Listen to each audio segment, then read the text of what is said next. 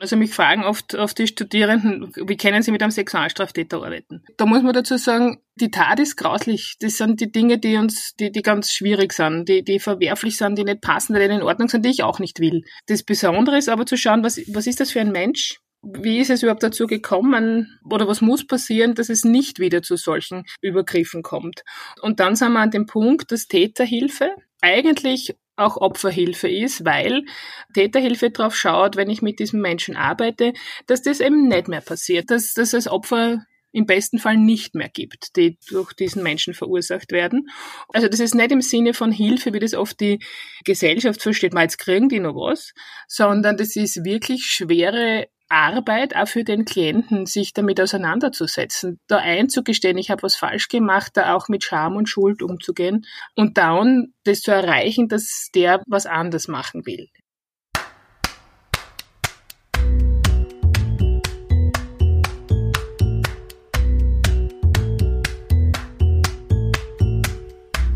Willkommen beim Sozialpod, der Podcast, in dem sich alles um soziale Themen in Österreich dreht. Heute gibt es noch eine Replay-Folge von einer der meistgehörtesten Folgen im Sozialpod über soziale Arbeit in der straffälligen Hilfe in einem Interview mit Ulrike Plaschka. Denn das Thema ist auch heute noch ein wichtiges und brisantes. Soziale Arbeit sozusagen im Zwangskontext, was das genau ist und wie das genau aussieht. Bevor es aber losgeht, gibt es noch eine entgeltliche Einschaltung des Gesundheitsministeriums. Verständlicherweise haben wir uns alle im Sommer noch nach ein bisschen Pause gesehnt und wollten wenig rund um den Coronavirus hören. Es sind auch bereits ca. 75 Prozent der Bevölkerung mindestens einmal geimpft.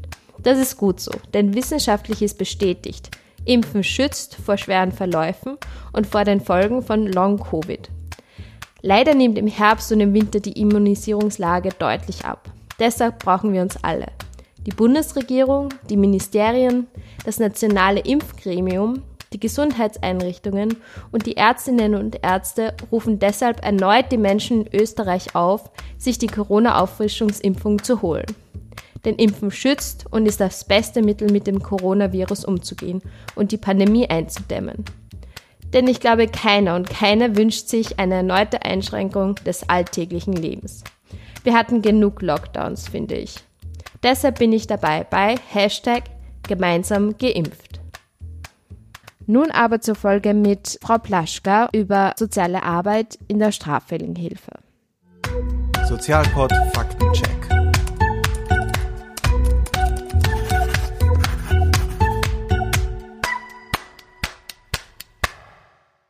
Ja, herzlich willkommen, Frau Plaschka, und danke, dass Sie sich die Zeit genommen haben ähm, Hallo. im Homeoffice. In der Einleitung habe ich nur kurz erwähnt, dass ich Sie als Professorin an der FH kennengelernt habe. Das ist aber zu wenig für das heutige Gespräch. Können Sie sich eventuell zu Beginn nochmal selbst vorstellen, wer Sie sind und also mit dem beruflichen Background? Ja, also mein Name ist Ulrike Plaschka. Ich bin seit ungefähr 30 Jahren in der sozialen Arbeit tätig. An meinem Dialekt hört man, ich komme eigentlich ursprünglich aus der Steiermark, äh, habe dort einerseits in, ganz zu Anfang in der Kinder- und Jugendpsychiatrie gearbeitet und in vielen anderen Einrichtungen und bin dann in die Bewährungshilfe zur Neustadt gewechselt, wo ich ungefähr 25 Jahre hauptamtlich tätig war als Bewährungshelferin, als Einrichtungsleiterin.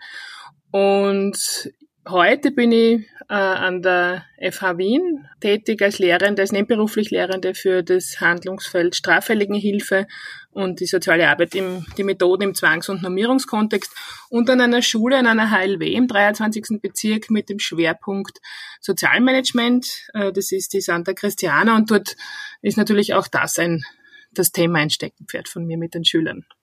Okay, ja, super. Ja, darum soll es auch heute gehen, also so Konnex zwischen sozialer Arbeit und straffälligen Hilfe. Und dafür würde ich einfach mal ganz simpel starten, um einfach ein paar Begrifflichkeiten zu klären. Was ist genau der Unterschied zwischen Gefängnis und einer Justizanstalt? Also es gibt beide Begriffe. Gibt es da erstens überhaupt einen Unterschied? Und ja, wann darf man was sagen? Naja, der, der herkömmliche Gebrauch äh, bei, den, bei den Menschen so ist eigentlich Gefängnis oder umgangssprachlich eigentlich der Häfen. Ich bin im Häfen gewesen, äh, heißt so viel, ich bin in einer Justizvollzugsanstalt gewesen. Das ist im Prinzip sind es die gleichen Institutionen. Äh, bei den Justizanstalten gibt es einfach oder bei den Strafvollzugsanstalten gibt es einfach unterschiedliche Justizanstalten mit unterschiedlichen Aufgaben und unterschiedlichen Klientel, wenn Sie so wollen, unterschiedlichen Insassen. Und da muss man gar nicht so bei den Justizanstalten unterscheiden, sondern eher bei der Form, wie ich äh, in Haft bin oder welche Haftform es überhaupt gibt, weil da gibt es verschiedene und da, daran hängt es auch, in welcher Justizanstalt, in welchem Gefängnis bin ich. Und mit welchen Schwerpunkten praktisch. Genau, genau. Was versteht man genau unter dem Begriff straffälligen Hilfe? Naja, die Straffälligenhilfe ist eigentlich äh, durchaus breit zu sehen. Also äh, ganz ein großer Teil ist natürlich äh, soziale Arbeit in einer Justizanstalt, so wie wir vorher die Justizanstalten genannt haben. Äh, das heißt, soziale Arbeit innerhalb äh, eines Gefängnisses, innerhalb einer Vollzugsanstalt.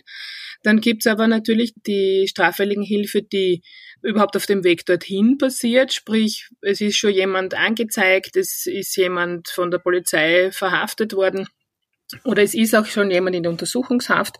Dann gibt es die Jugendgerichtshilfe, die zum Beispiel Jugendlichen speziell hilft oder sie unterstützt auf dem Weg dorthin, in, also bis zur Verhandlung. Mhm. Äh, es gibt aber natürlich auch die Kinder- und Jugendhilfe, die da unterstützt bis dorthin, weil es ja, wenn es um Jugendliche geht, da immer äh, auch sch schwieriges äh, familiäres Umfeld gibt äh, wahrscheinlich. Das heißt, also da, der strafmündig ist man ja ab 14 in Österreich. Das heißt, ab 14 bin ich verantwortlich zu machen für das, was ich tue.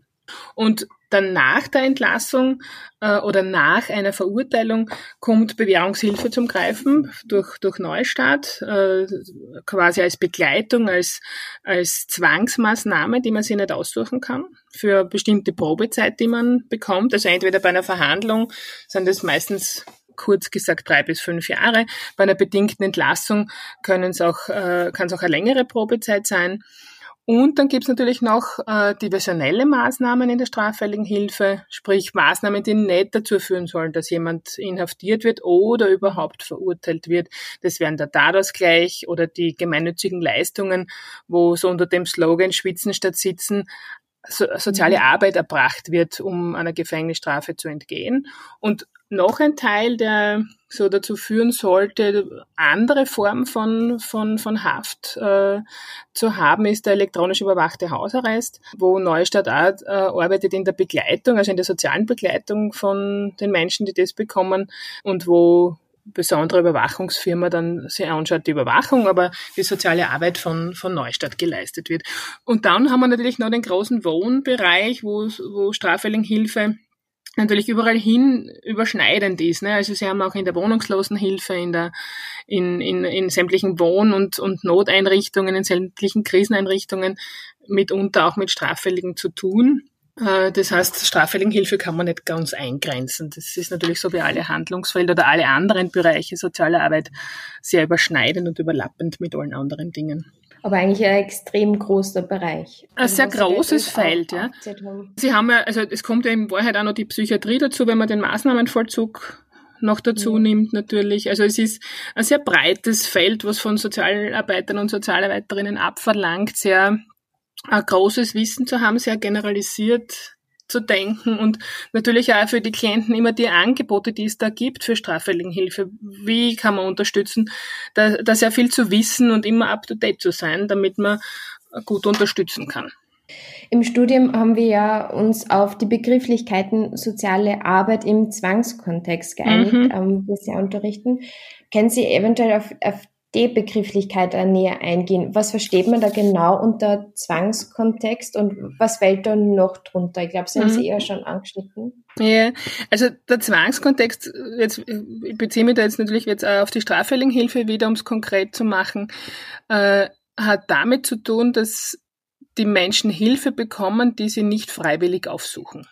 Also äh, jemand, der Bewährungshilfe bekommt, bekommt zwar eine Hilfsmaßnahme, also für einen Sozialarbeiter ist das Hilfe, für das Strafgesetzbuch ist das eine Erschwer, so heißt es, weil das eine Anordnung einer Hilfsmaßnahme ist, die der um die der Betroffene nicht bittet und warum und, und durch diese Maßnahme gibt es Erleichterungen, sprich, er wird früher entlassen oder er wird anders verurteilt, ja.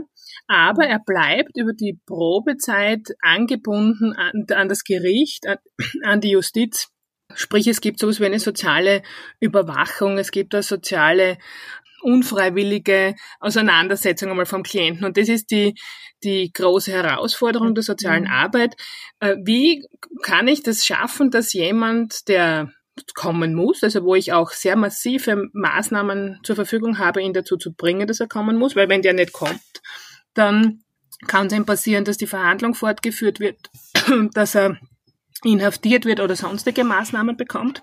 Äh, das heißt, jeder Sozialarbeiter, der im Zwangskontext arbeitet, äh, muss sich auch bewusst sein, welche Macht er hat und, und was er alles äh, tun kann, damit der Klient äh, kommen muss. Das ist, das ist eine eigene Situation, in der man da ist, wo man sehr klare Strukturen braucht, eine sehr klare Rollenklärung und am Schluss der Klient, wenn der dann sagt, na, eigentlich kann ich jetzt ohne Bewährungshilfe mir das gar nicht vorstellen, wie soll das gehen, ist das super, weil dann, dann ist was passiert in dieser Beziehung, die da entstanden ist, trotz dieses Zwangskontextes. Also so ein Beginn von einer Beziehung oder von einer Veränderung muss ja irgendwie so eine Eigenmotivation auch da sein. Und die ist mhm. natürlich im Zwangskontext nicht wirklich gegeben. Und da ist, glaube ich, die, die große Herausforderung auch, wie man das schafft, mit wie man so eine Beziehungsarbeit auch überhaupt beginnt. Ja, also viele Klienten das der Bewährungshilfe oder der straffälligen Hilfe, die ich kenne, die sind zwar zuerst natürlich in einer Art Widerstand, also im, im Sinne von nicht, ich mag das nicht, sondern im Sinne von, von einer Reaktanz, wie wir dazu sagen. Also wirklich, das ist normal. Ne? Also wenn ich mich nicht gegen so etwas wehre und dann heute halt die Post wegschmeiße oder nicht ans Telefon gehe, wenn der Bewährungshelfer anruft, das ist normal. Alle Menschen, die das nicht mehr machen, da läuten bei mir immer die Alarmglocken, weil dann, dann braucht es auch noch was anderes. Äh, und damit ist zu arbeiten. Mit diesem Widerstand ist zu arbeiten und mit diesen Zielen, die ein Mensch trotzdem hat und, und wo er sich nicht aufgibt. Und, und dort liegt auch das drinnen, die Kunst im Zwangskontext da Beziehung herzustellen. Zu schauen, was kann ich jetzt in der Situation, wo es so einen klaren Rahmen gibt, wie kann ich mich in dem Rahmen bewegen und was kann ich tun? Und für das, was ich tue, bin ich verantwortlich. Das sind die großen Ziele in der straffälligen Hilfe, das sichtbar zu machen für die Menschen, dass sie für das, was sie tun, Verantwortung haben. Und daraus dann im Weiteren zu merken, okay, auch wenn ich eine Straftat begangen habe, ich bin jetzt, oder deshalb nimmt mir keiner die Würde weg, ich bin trotzdem ein Mensch. Die Tat ist verwerflich, die, die, das geht gar nicht, das, das, da gibt's Gesetze dazu. Aber ich als Mensch bin für den Sozialarbeiter, für den Bewährungshilfe, für den Menschen in der straffälligen Hilfe interessant. Und dann kann ich Veränderungen erreichen. Nur dann. Ja, also ich kann nur mit Zwang alleine und einer Anordnung oder nur mit Strafe verändert sie nichts. Das wissen wir aber auch alles selber aus unseren Familiengeschichten. Ne? Wann, wann tue ich in der Schule etwas? Wenn ich einen Fünfer kriege, eher nicht. ja? Mhm. Wenn ich, wenn ich aber Interesse oder wenn ich, wenn ich diese, wenn ich motiviert werden kann, wenn das Interesse entstehen kann, dass ich was machen will, dann wird es interessant. Ich habe eben mit einer Lehrerin in einer Justizanstalt auch schon ein Interview geführt und sie hat gesagt, sie sieht nicht die Tat, sie sieht die Person. Genau. Genau, das Bei kann ich nur unterstreichen. Arbeit genau dasselbe eigentlich. Das kann ich nur unterstreichen, weil äh, diese Tat verstellt oft den Blick auf die Person. Also mich fragen oft, oft die Studierenden, wie können sie mit einem Sexualstraftäter arbeiten? Und äh, da muss man dazu sagen, die Tat ist grauslich. Das sind die Dinge, die uns, die, die ganz schwierig sind, die, die verwerflich sind, die nicht passen, die in Ordnung sind, die ich auch nicht will. Das, das Besondere ist aber zu schauen, was, was ist das für ein Mensch? wie ist es überhaupt dazu gekommen oder was muss passieren, dass es nicht wieder zu solchen Übergriffen kommt? Und dann sind wir an dem Punkt, dass Täterhilfe eigentlich auch Opferhilfe ist, weil Täterhilfe darauf schaut, wenn ich mit diesem Menschen arbeite, dass das eben nicht mehr passiert, dass, es, dass, dass das Opfer im besten Fall nicht mehr gibt, die durch diesen Menschen verursacht werden. Also das ist nicht im Sinne von Hilfe, wie das oft die Gesellschaft versteht, mal jetzt kriegen die noch was, sondern das ist wirklich schwere Arbeit auch für den Klienten, sich damit auseinanderzusetzen, da einzugestehen, ich habe was falsch gemacht, da auch mit Scham und Schuld umzugehen und dann das zu erreichen, dass der was anders machen will. Ja. Ja, ein guter Punkt. Ähm, zu dem Thema habe ich ein Zitat von Ihnen gefunden. Sie sagen, soziale Arbeit in Zwangskontexten steht einer Fülle von Erwartungen und Herausforderungen gegenüber. In vielen Bereichen besteht bereits jahrzehntelange Zusammenarbeit. Und meine Frage dazu, erstens, welche Erwartungen gibt es da konkret an die soziale Arbeit? Und dann auch, was sind so besondere Herausforderungen? Ich glaube, wir haben jetzt eh schon ein bisschen was angeschnitten, aber vielleicht kann man da nochmal drauf eingehen. Ja. Also welche Erwartungen und welche Herausforderungen? Ja, also ich glaube, dass die soziale Arbeit in der straffälligen Hilfe der unterschiedlichsten Erwartungen gegenübersteht. Ne? Äh, einerseits gibt es das, gibt's das Gericht, äh, das sagt, sie müssen darauf schauen, äh, dass da nichts mehr passiert, was eigentlich un ein unmöglicher Auftrag ist, weil das, das geht nicht. Ja? Auf der anderen Seite gibt es die Gesellschaft, die da die Erwartung hat, naja, einerseits so, na jetzt schauen wir, es wird ja wahrscheinlich eh nicht funktionieren, oder naja, wenn es sie gibt, dann ist alles gut. Auch das mhm. sind so die überzogenen Geschichten. Und in der, in der dritten Weise gibt es die Erwartungen vom Klienten. Na, sie werden mir jetzt helfen. Sie werden das jetzt alles für mich erledigen. Oder sie werden genau das alles machen, was ich äh, bis jetzt nicht gehabt habe. Auch das ist unmöglich. Und dann gibt es natürlich so die eigenen Erwartungen äh, letztlich äh, und auch die Erwartungen von, von, von einer Gesellschaft und Erwartungen, die sie, die Sozialarbeiter selber an sich haben, mhm. nämlich den Menschenrechten zu genügen, die ja in dem Feld auch eine große Rolle spielen. Und dann sind wir bei einem Mehrfachmandat, wenn Sie so wollen. Da reden wir gar nicht mehr von einem Doppelmandat, sondern von mehrfachen Anforderungen, denen man da gerecht werden muss. Und deshalb muss man seine Rolle sehr klar kennen, muss selber sehr genau wissen, wo sind meine Grenzen, was kann ich tun, was kann ich nicht tun. Und man muss ein Stück abschätzen können, wann ist es eine Zeit zu sagen, nicht, da geht es jetzt nicht mehr aus, da müssen wir doch das Gericht vielleicht informieren. In dem Spannungsfeld ist man nämlich. Ne? Man fragt sich mhm. selber immer wieder, äh, wenn da wer rückfällig wird, habe ich da was nicht gesehen, hab ich da was, hätte ich da was verhindern können. Das ist eine große Herausforderung, da drinnen diesen Herausforderungen gerecht zu werden. Also wirklich in dem Spannungsfeld zu arbeiten, was können Sie dann der jungen SozialarbeiterInnen, die jetzt äh, frisch einsteigen, was können Sie da mitgeben? Weil das, eh, wie Sie gerade gesagt haben, also Mehrfachmandat ähm, beschreibt es ja sehr gut. Mhm.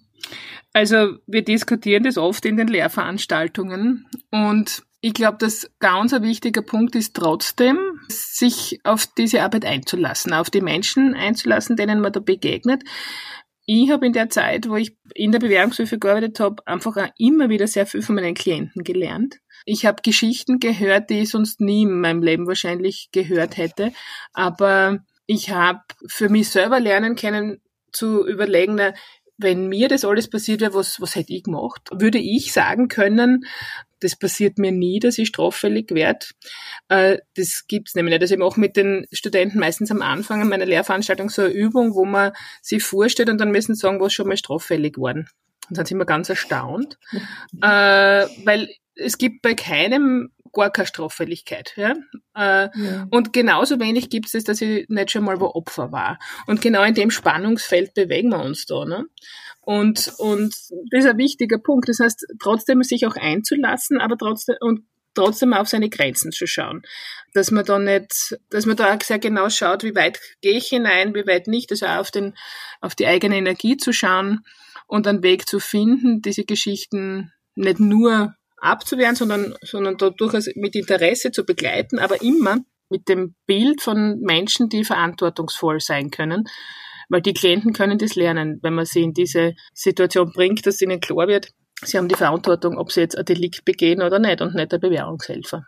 Was ich ja ganz spannend finde, dass ja oft äh, ist äh, in der sozialen Arbeit, dass man praktisch Lobbyarbeit betreibt in dem Bereich, wo man gerade arbeitet und zusätzlicher Sprachrohr ist. Und das ist in, mhm. in diesem Feld, ist es auch irgendwie schwierig, ist auch ein gewisses Spannungsfeld. Ja. Also ich glaube, das Plastischste, was mir jetzt da jetzt gerade durch den Kopf geschossen ist, das betrifft eh Sexualstraftäter. Eine Personengruppe, die niemand mag. Die mag auch nicht niemand im Häfen. Ja, also die, die sind da überall an der untersten Schiene. Und da gibt's immer die Forderung, die müssen ihre Haftstrafe bis zum Schluss absitzen, weil die müssen bestraft werden. Und dann komme ich in meinen Vorlesungen und sage, na, da müssen wir genau hinschauen, weil eigentlich hilft da nur die vorzeitige Entlassung. Dann schauen wir immer alle groß an. Und dann geht es darum, naja, wenn ich jemanden mit Strafende entlasse, dann kann keine Bewährungshilfe angeordnet werden, dann kann es keine soziale Kontrolle geben, dann kann es keine Therapieweisung geben. Die kann es nur geben bei einer vorzeitigen Entlassung und dann habe ich zehnjährige Probezeiten, wo Menschen mit einem Bewährungshelfer oder einer Bewährungshelferin konfrontiert sind, äh, da kann was passieren an Veränderungen. Und genauso ist es bei den anderen Dingen. Es nutzt nichts, wenn ich, wenn ich jemanden wegsperre. Das verändert sich nicht. Ja? Und das ist so die große Idee, die natürlich auch hinter Neustadt letztendlich steht, so diese Vision, die es da gibt. Ne? Es geht darum, da zu schauen, warum ist da jemand in diese Situation geraten. Das heißt nicht, ihn von der Schuld zu befreien oder zu sagen, ist eh gut, sondern sich damit auseinanderzusetzen. Ja? Können Sie vielleicht nur mal genauer darauf eingehen, was Neustadt genau macht, was genau unter Bewährungshilfe verstanden ja. wird? Also Neustadt hat ja viele verschiedene Angebote. Eins ist die Bewährungshilfe. Ja. Das ist so der Ur- oder der Kernbereich, den, den Neustadt hat. Aber Neustadt macht viele verschiedene Teile in der, in der, in der straffälligen Hilfe, die wir eh vorher schon erwähnt haben. Die Bewährungshilfe ist, ist so gestrickt, dass es, dass es eine eins zu eins Arbeit ist in der sozialen Arbeit. Das ist was, was es kaum sonst so in dieser Form gibt. Ja? Also wo man wirklich bestellt ist für einen Klienten und das über drei bis fünf Jahre im Durchschnitt. Ja, je nachdem, was das Gericht äh, für Probezeit anordnet. Und der Bewährungshelfer hat die Aufgabe, den Kontakt mit dem Klienten herzustellen, äh, ihn regelmäßig zu treffen, zu überlegen, mit ihm gemeinsam Ziele zu entwickeln. Und das oberste Ziel ist äh, letztendlich das Delikt in anzuschauen und, und Strategien zu erarbeiten, dass das nicht mehr passiert. Äh, mhm. sprich diese Verantwortungsübernahme zu schaffen. Ja?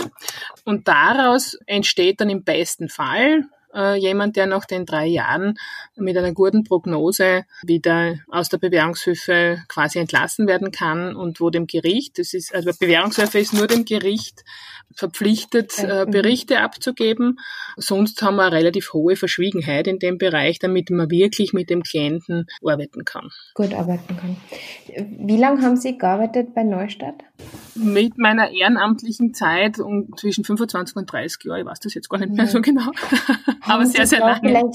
Haben Sie vielleicht da dass man es ein bisschen konkreter macht, irgendein, ja, irgendein Fall oder irgendeine Geschichte, die das irgendwie ganz gut sagt, welche Veränderung dann tatsächlich möglich ist, wo sie vielleicht auch zu Beginn irgendwie überrascht waren, dass das wirklich mhm. auch positiv enden kann oder positiv weitergeführt werden ja. kann.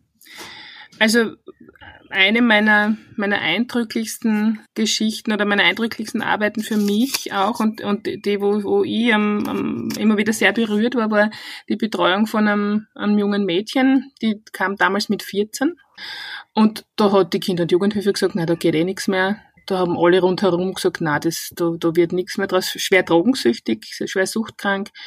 Eigentlich mit sehr kleinen Delikten, ja, aber die Richterin, die das damals, die damals Bewährungshilfe angeordnet hat, hat das irgendwie wahrgenommen, dass die Hilfe braucht und dass da mhm. äh, jemanden braucht, der, der sehr kontinuierlich und, und, und, und, und sehr und näher mit ihr arbeitet. Und in der Bewährungshilfe, glaube ich, war das auch am Anfang so, dass das war jetzt nicht der Fall, um den sie alle gerissen haben und ich habe dann gesagt, nein, die übernehme ich.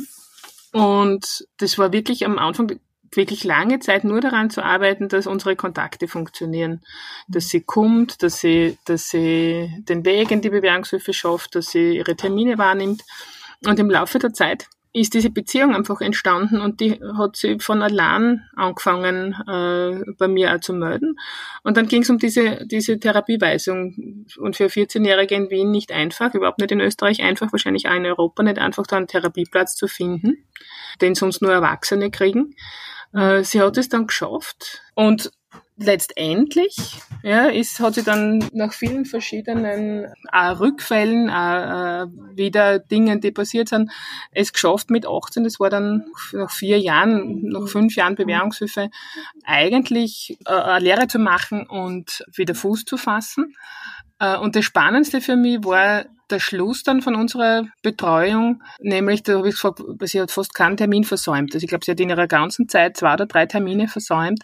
Und ich gesagt, warum bist du eigentlich immer gekommen? Und sie hat dann gesagt am Schluss, du, weil ich so das Gefühl gehabt habe, äh, du hörst mir zu und da gibt's was für mich, was ich lernen kann und was ich, was ich will. Und das hat mir geholfen und deshalb bin ich da immer gekommen. Du warst mir wichtig. Ich habe gewusst, bei dir bin ich gut aufgekommen, bei dir kriege ich was. Äh, und um das geht's da, glaube ich, in der Bewährungshilfe und in der straffälligen Hilfe. Wenn da wirklich eine Person zu haben, die die Person auch mitbegleitet und über Jahre hinweg. Ja, also, ja genau. Und, und auch die haben dann einfällt, wenn es schwierig wird. Sie kennen das wahrscheinlich selber, auch die Zuhörer ja. kennen das. Wir haben so Personen, und die sind oft gar nicht so lange Begegnungen. Es können auch kurze sein, die, die man im Kopf behält, weil das Begegnungen sind, die einem was bringen, an weiterbringen. Und wenn ein Klient sie fragt, wenn er am Weg ist, so vielleicht ein Delikt zu begehen und das ihm dann einfällt, na, die Frau Blaschka, die, der würde, wenn, ich das, wenn die das hört, na, das kann ich nicht machen, haben wir schon gewonnen. Mhm. Mhm. Ähm, das muss ja irgendwas mit Ihnen machen, also wenn Sie da wirklich äh, eine junge Dame so lang begleiten und mhm. da in der sozialen Arbeit geht es ja oft so um den richtigen Terminus. Wie sagen Sie dann zu den, sagen Sie Häftlingen, Klientinnen, ähm, eh junge Frau oder wie, mhm. wie benennen Sie das? Also in der, in der Straffällinghilfe äh, hat jeder Bereich natürlich auch seine Benennungen. In der Bewährungshilfe sind es äh, die Klienten mhm. äh, und die Klientinnen. Ich bin mit meinen Klientinnen auch immer per Sie. Äh, das hilft mir, so diese professionelle Distanz zu wahren. Mhm. Ja, also damit ich noch in dieser sehr nahen oder immer wieder sehr nahe kommenden Arbeit auch sehr gut klar habe, äh, wo ist die Grenze. Und wo ist auch die Grenze zu einer therapeutischen Unterstützung, weil die kann soziale Arbeit natürlich nicht machen. Äh, aber es ist immer so ein, ein Grenzgang, weil eben die Menschen ja sehr viel erzählen, man sehr viel bemerkt. Und dann geht es schon auch darum zu schauen, wenn man merkt, ah, da gibt's Themen, die kann ich als Sozialarbeiterin nicht begleiten, äh, da so eine Therapie anzuregen, zu schauen, dass man therapeutische Begleitung bekommt für den Klienten oder die Klientin damit man da ein Netz aufbaut von, von Menschen, die da gemeinsam mit der Person arbeiten. Man muss nicht alles allein machen. Ja. Wie erleben Sie die Zusammenarbeit zwischen den Professionen jetzt da direkt in den Justizanstalten und dann darüber hinweg? Mhm. Also die Bewährungshilfe kooperiert ja mit ganz vielen verschiedenen äh, Einrichtungen und Menschen, ne? weil da haben wir auch wieder ja. so diese Breite von dem Feld, weil es geht von der Polizei bis hin zu Opferschutzeinrichtungen bis Justizanstalten, Gerichte und das Justizministerium plus äh, sämtliche Sozialeinrichtungen, die für unsere Klienten wichtig sind. Also wir haben da eine Bandbreite. Es kann sein, dass ein Bewährungshilfe in der Früh mit dem Anzug aufs Gericht geht und dann am, am, zum Mittag ins Büro fährt, seine Arbeit zu erledigen und am Nachmittag dann einen Hausbesuch macht bei einem schwer verwahrlosten Klienten, wo er dann wahrscheinlich den Anzug nicht mehr anhat. Das heißt, äh, es geht auch darum, da durchaus zu wissen, auf welchem Parkett bin ich gerade, wo bewege ich mich wie im Sinne dieser meines Auftrages und welche Rolle nehme ich da gerade ein. Das ist auch eine der Herausforderungen, die man da, da natürlich bewältigen muss. Der große Spannungsfeld. Und direkt mit den Justizbeamten? Also mit der Justizwache gibt's natürlich mhm. genauso wie mit, mit der Polizei und mit den Gerichten in erster Linie das Ziel, dass wir gut kooperieren und dass wir gut zusammenarbeiten im Sinne unserer Klienten. Äh, da ist es auch so, dass natürlich, so wie überall, äh, gibt es natürlich auch verschiedene Problemlagen in einer Justizanstalt, weil es einfach eine Organisation ist, die Menschen wegsperrt und das überhaupt nicht das Ziel ist, das ein Sozialarbeiter in der Bewährungshilfe hat. Ne?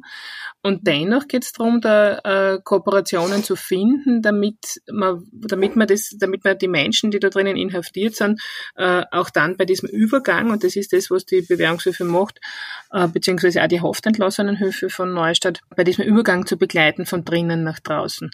Und da sind wir auf die Justizwache angewiesen, dass die kooperiert und, und mit uns arbeitet. Prinzipiell natürlich auch vor allem der soziale Dienst in jeder Justizanstalt und auch der psychologische Dienst. Natürlich gibt es ja immer wieder mal Schwierigkeiten, das ist schon richtig. Aber da geht es einfach darum, dann damit entsprechend auch umzugehen. Und so wie das auch bei der Bewährungshilfe wäre, wenn es dort Schwierigkeiten gibt, dann die entsprechenden Wege zu beschreiten, damit es sichtbar wird und damit da was unternommen werden kann. Ja. Und dass wirklich einfach professionell gearbeitet wird, das ist dann eigentlich egal, welche Profession man innehat, sondern dass da gewisse. Genau, und da ja. sind auch die Menschen in die Verantwortung zu nehmen, die dort arbeiten. Ja. ja. Und ich glaube, dass ja. man, wenn man auf der, wenn man auf dieser Ebene einander begegnet, dann kann man auch mit diesen verschiedenen Berufsgruppen, die da von verschiedenen Seiten kommen, auch gut arbeiten. Ja? Weil es gibt, wie gesagt, in jeder Profession auch durchaus schwierige Situationen oder nicht so einfache äh, Dinge. Aber letztendlich geht's oder das ist ein großer, großes Anliegen von Sozialarbeit in der straffälligen Hilfe. Es geht darum, diese, um diese schwierigen Themen nicht herumzukurven, sondern darauf zuzugehen, sie zu besprechen, sie anzusprechen und dann letztendlich Lösungen zu finden.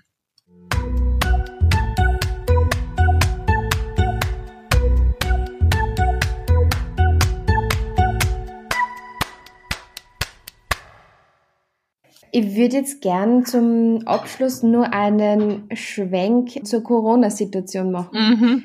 Sie haben jahrelang mit Sie mit dem Thema Zwangskontext auseinandergesetzt. Von Foucault war im Studium ähm, viel mhm. die Rede. Wie erleben Sie diese Corona-Ausnahmesituation und was fällt Ihnen da diesbezüglich ein, wo es da eine Verbindung gibt zu Ihrer Arbeit, zu Foucault, mhm. zu mhm. Corona? Mhm. Also das, was mir oder was mich immer wieder jetzt beschäftigt hat, natürlich ist schon diese, diese Geschichte, so wie, wie wird man plötzlich verwahrt oder man wird plötzlich eingeschränkt und was passiert dann mit uns? Das, was mir eher erschreckt, ist, wie schnell gewöhnen wir uns an diese Situation und wie schnell reden wir dann von einer neuen Normalität, die gar nicht normal ist. Mhm, mhm. und was ist mit unseren Menschenrechten wegen so einem Virus? Und wann kann man oder wie kann man unterscheiden, was stimmt, was stimmt nicht? Was ist wichtig zu tun im Sinne der Gesundheit aller und was ist zu viel? Das hat da so einen Weg zu finden.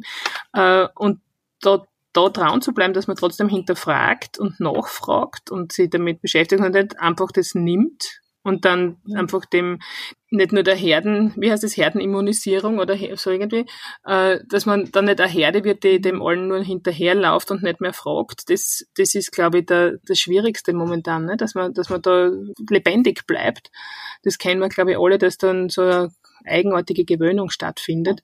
Äh, und ich glaube, jetzt war jetzt wieder Zeit, in Bewegung zu kommen schon, äh, also es kommt auch wieder aus dem Interview, was ich da geführt habe mit der Lernen. Sie hat auch gesagt, das höchste Gut der Menschen ist die Freiheit. Und das mhm. war vor Corona. Und dann habe ich mir mhm. nach Corona das Interview nochmal angehört und habe mir gedacht, Wahnsinn. Und, mhm. und so schnell geht's auch wirklich, dass man sich dran gewohnt oder halt halb dran gewohnt, dass man sagt, okay, jetzt habe ich einfach gewisse Kontrollen ja. und vom Staat kontrolliert und habe halt gewisse Freiheiten nimmer. Mhm.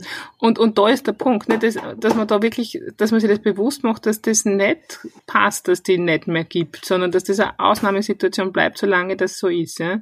Und dass das nicht normal ist. Ja? Weil, ja. weil es uns einschränkt. Aber auch, wie gesagt, das Erstaun mit Erstaunen zu sehen, wie schnell das geht, dass das möglich ja. ist. Ne?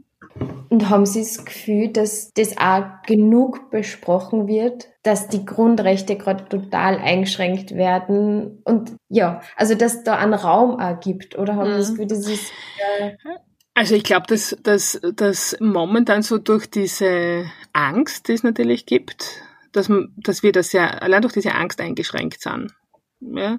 Und dass man, dass man auch eingeschränkt sind durch diese Masken ja, mhm. wo ich immer schon überlegt habe und wo, wo sich auch Kollegen von mir schon überlegt haben, äh, in, wie, wie, wie machen wir unser Gesicht sichtbar. Also soziale Arbeit, soweit ich das jetzt äh, nachverfolgen kann, arbeitet das äh, großteils und vermehrt äh, mit, mit Gesichtsschildern und nicht mit Masken, so dass das einfach sichtbar bleibt, weil es ist ganz mhm. wichtig, auch gerade in dem Bereich, sonst werden Menschen nicht mehr einschätzbar. Und ich habe letzte Woche eine Situation gehabt, da bin ich auf der Bank gewesen, weil ich was zu tun hatte und das ist ist, äh, hätte ich auch nie gedacht, dass ich maskiert in eine Bank reingehen darf, ohne dass mir was passiert.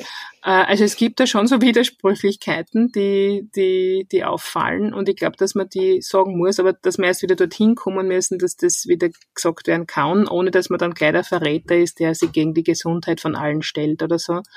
Und mhm. deswegen, das habe ich gemeint mit in Bewegung kommen. Es ist wieder Zeit, da äh, nachzufragen, dran zu bleiben, zu fragen, was macht man wirklich alles äh, und, und wie gehen wir damit um? Also Ja. nicht ruhig zu bleiben, so- also ist schon wichtig, aber im Sinne von, von Nachfragen und, und auch Hinterfragen, da wäre die soziale Arbeit jetzt dann wieder gefragt. Ja, nachfragen und hinterfragen kann man aus dem Homeoffice. ja, Also genau, dafür- genau. Und das, das sollte man vielleicht machen. Ja. Ja, wie Sie gerade gesagt haben, statt dem Vermummungsverbot gibt es jetzt das Vermummungsgebot. Ja. Also es hat sich ähm, verändert. Mhm. Ähm, die Lage in Haftanstalten, Justizanstalten äh, in Bezug auf Corona, haben Sie da Einblicke?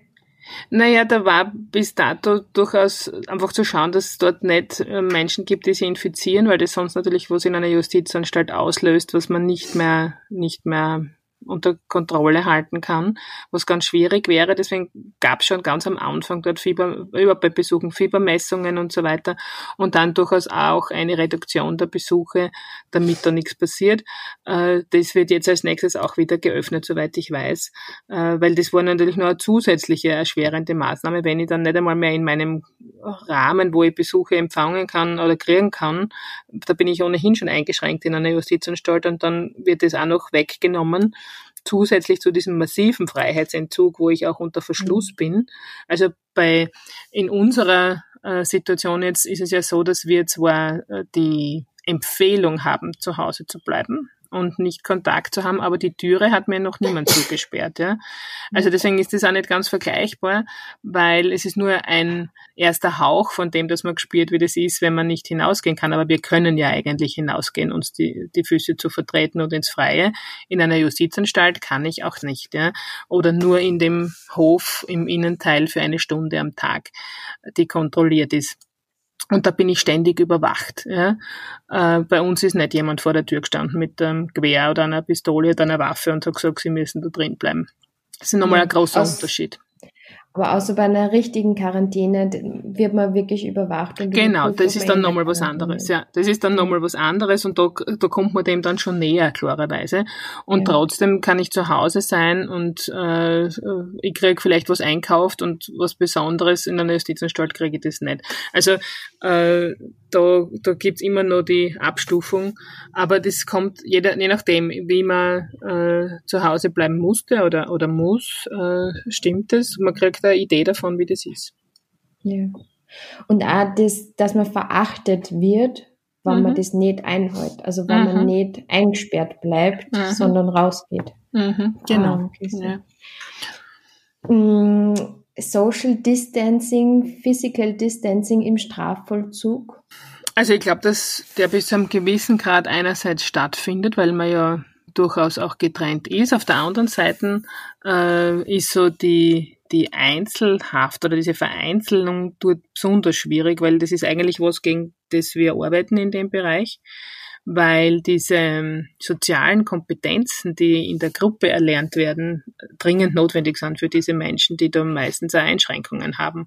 Das Mhm. heißt, es wird ganz schwierig sein, da einerseits diese sozialen Kompetenzen zu erlernen und dann aber gesagt zu kriegen, ich muss eine bestimmte Distanz einhalten. Das gehört natürlich auch dazu, aber da wird sich was verändern. Also das, das wird, ist ja für uns momentan schwierig, ne?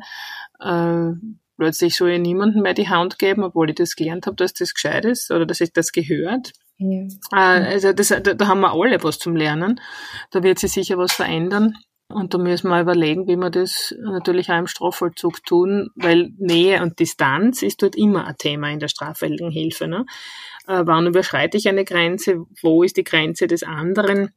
Das ist eigentlich das große Thema der straffälligen Hilfe auch. Auch nochmal ein, ein spannender Aspekt, an, an den ich jetzt auch so nicht gedacht hätte, aber Mhm. ja. Mhm. Dass es eigentlich ein Teil des Konzepts ist, Umgangsformen und eigentlich Mhm. dieser um, es, Mhm. soziale Umgangsform ist, dass ich meine, also Hände schüttel und solche Dinge. Ja. Oder eben, wie gesagt, also auch diese sozialen Kompetenzen, wie lerne ich die gemeinsam, die lerne ich vor allem in Gruppen. Ne? Wenn ich jetzt die nicht machen kann Mhm. oder nur in, in einer bestimmten Einschränkung muss sich was verändern. Äh, aber das haben wir auch, das erleben wir momentan überall. Ne? Aber haben Sie nicht das Gefühl, dass das, okay, jetzt müssen wir einfach so ein Jahr überbrücken, bis die Impfung da ist und dann kann man eh wieder in, in zurückgehen zu dem alten Konzept und so. Hm. Das ist die Frage. Also oder diese Frage stellt sich einfach, will man alles von dem Alten auch haben? Oder wie schaut da eine Veränderung aus, die uns allen was bringt und die für uns positiv wäre? Die Frage stelle ich mir, habe ich aber, da habe ich momentan ja. keine Antwort drauf. Ich glaube, dass man nicht einfach sagen kann, dann, dann macht man wieder alles so wie vorher. Das, das funktioniert, glaube ich, nicht nach so einer langen Zeit, je nachdem, wie lange das dauert. Weil wenn Sie sich jetzt anschauen, jetzt haben wir, glaube ich, sieben Wochen und an was wir uns da schon alles gewöhnt haben und was da schon alles mhm. passiert ist, da kann man dann nicht einfach sagen, so jetzt vergessen wir das und dann, das wäre ja komisch. Also das würde ja jeder Entwicklung widersprechen.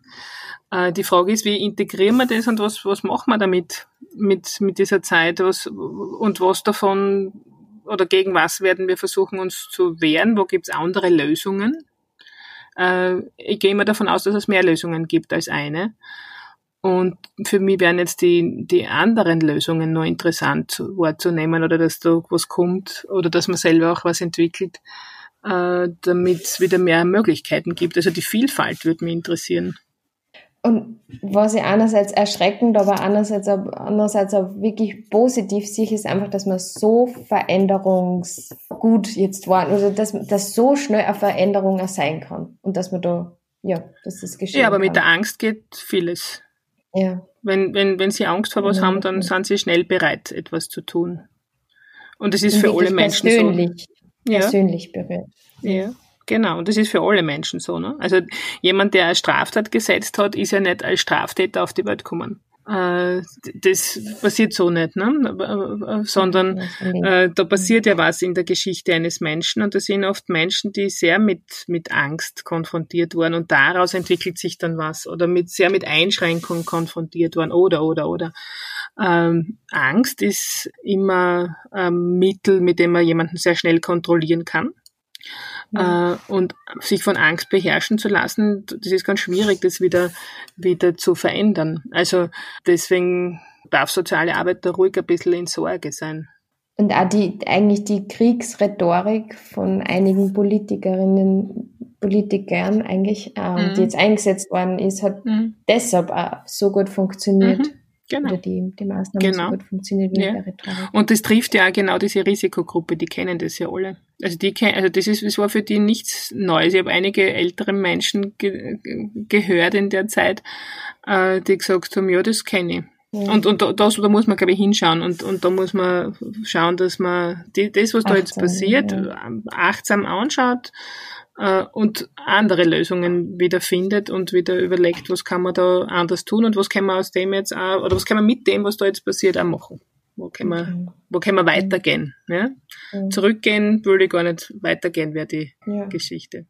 Ja, zum Weitergehen, auch in Bezug auf das Gespräch, konkret soziale Arbeit, auch im Zwangskontext, wenn man, haben Sie da jetzt vielleicht auch zum Weitergehen, zum Weiterdenken, eventuell nur wichtige Buch- oder und oder Filmempfehlungen, die Sie uns geben können? Ähm, ich glaube, dass für ein, oder was sehr einfach ist, vor allem für einerseits für Menschen, die vielleicht ihren Podcast hören, die sich sonst ja nicht ständig mit, mit diesem Thema beschäftigen, wäre jetzt auf die Schnelle, wenn ich da auf die, aufs Bücherregal vor mir schaue, das ich da habe, äh, ist vielleicht ein Buch, das leicht verständlich ist und das so ein Stück, äh, jetzt, wir haben gesagt, wir haben über Strafvollzug geredet, wir haben über Bewährungshilfe geredet, aber ein ganz, ein großer großer Bereich ist eigentlich diese äh, Geschichte, wie, wie Täter und Opfer überhaupt miteinander tun oder wie der Tätern und Opfern geholfen werden kann. Mhm. Und da ging es um Restorative Justice, heißt es, um restaurative Gerechtigkeit. Und da gibt es ein Buch, das ist recht dünn, recht angenehm zu lesen, vom, vom Howard Zehr. Das heißt Fair Söhnt und zwar Fair mit F-A-I-R, also Fair mhm, Söhnt, mhm. äh, wo es darum geht, wie kann es einen Täter-Opfer-Ausgleich geben, dass es für alle wieder gut ist. Das ist, glaube ich, momentan oder in den Bereichen, wo ich mich auch noch mit straffälligen Hilfe beschäftige, eines der wichtigsten Dinge, weil diesen Täter-Opfer-Ausgleich, der ist vor allem für die Opfer wichtig, aber auch für ja. die Täter und Täterinnen. Das werde ich auf jeden Fall in den Blogartikel verlinken und haben es vielleicht auch noch eine Filmempfehlung oder Serienempfehlung, die, die vielleicht leichter ist, aber die dann trotzdem irgendwie ja, Inhalte liefert. Äh, eine Filmempfehlung, ich tue gerade überlegen, was es da am ehesten gibt. Also ich, aber das, was mir ganz schnell in den Sinn kommt, äh, da gibt es eine Schauplatzproduktion mhm. und die heißt Das erste Mal hinter Gittern. Und das beschreibt den Weg, die beschreibt einen Weg vom, von einem Bankräuber in die Justizanstalt Hirtenberg und was da alles passiert und die haben den begleitet und auch bei seinen Versuchen der Wiedergutmachung. Und das finde ich recht spannend, sich das mal anzuschauen, wie, dass man eine Vorstellung kriegt, äh, die ein bisschen weggeht vom amerikanischen Film und Fernsehen, wo, wo das ein ganz anderes Strafrechtssystem ist als das, was wir in Österreich haben. Ja. Das ist so das eine, was mir einfällt.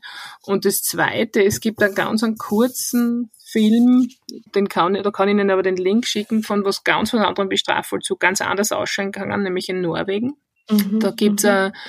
eine, eine Insel, die heißt Bastøy und dort, also die machen dort den, den, die restlichen Teile ihres Vollzugs, bevor sie wieder entlassen werden. Und das ist ein recht spannender Zugang zu Inhaftierung. Ja. Aber da kann ich nicht den Link schicken, weil den, mit, den habe ich eigentlich eh, den müssen die haben. Oder ja. ich habe sogar die Datei heruntergeladen. Das ist eine ganz eine kurze ja.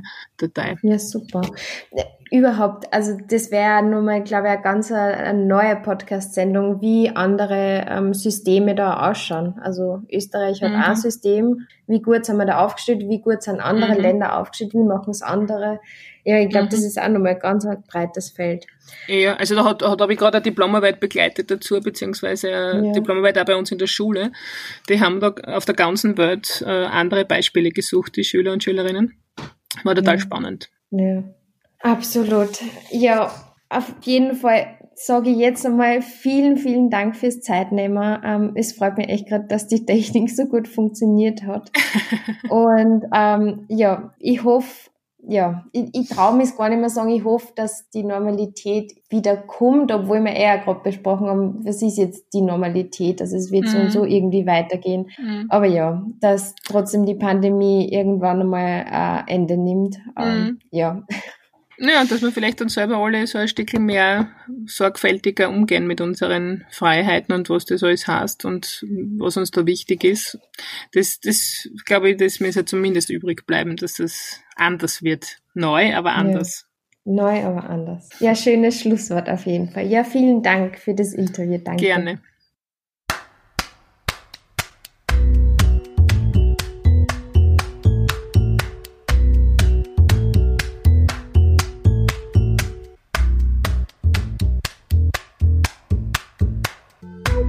Sozialpod Faktencheck.